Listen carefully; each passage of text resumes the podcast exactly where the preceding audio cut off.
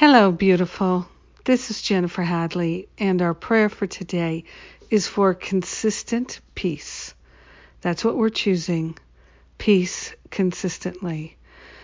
So we begin with that deep breath of love and gratitude, hand on our heart. We partner up with the higher Holy Spirit self. Taking a deep breath, we open ourselves to the peace of God, recognizing that the peace is already there, pre installed. So we are consciously laying on the holy altar fire of divine love anything that blocks our awareness of peace. We are willing to be consistent.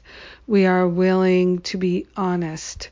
We are willing to truly align with the divine and consistently, honestly be in an awareness of the truth, affirming the truth, recognizing the truth, valuing the truth, aligning with the truth. We are grateful and thankful that this is where our peace comes from. It comes from recognizing our true nature is that we are the perfect love of God and so is everybody else. We're willing to accept that, to see it, to know it and recognize it, to affirm it and to honor it.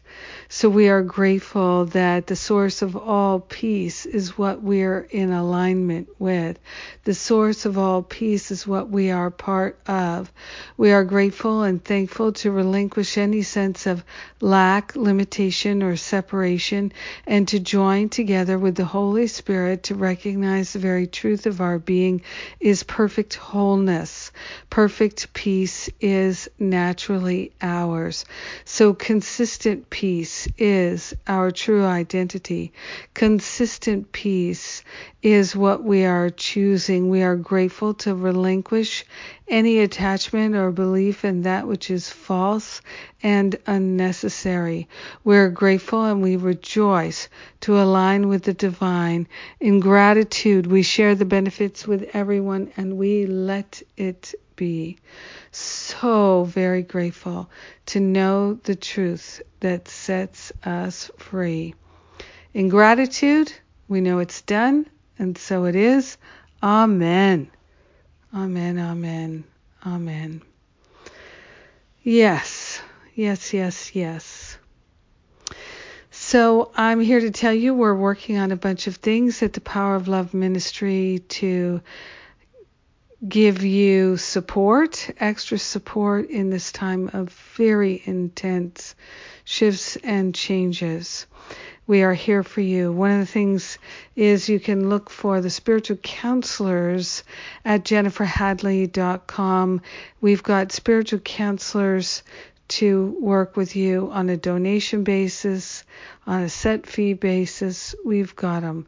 So check out the details at jenniferhadley.com. Spiritual counselors are a great personal partner in this time of challenge so we don't collapse into it, we rise above it.